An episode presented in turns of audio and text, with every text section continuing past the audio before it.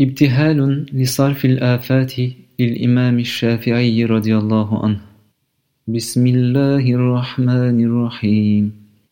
يا من تحل بذكره عقد النوائب والشدائد.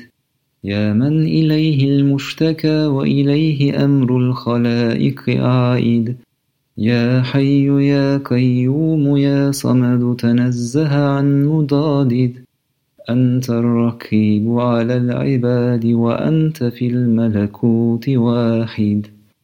أنت العليم بما بليت به وأنت عليه شاهد.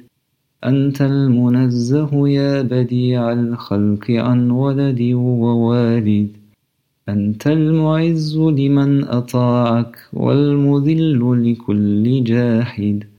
إني دعوتك والهموم جيوشها قلبي تطارد فرج بحولك كربتي يا من له حسن العوائد. فخفي لطفك يستعان به على الزمن المعاند.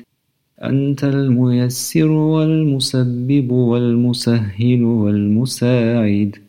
يسر لنا فرجا قريبا يا إلهي لا تباعد.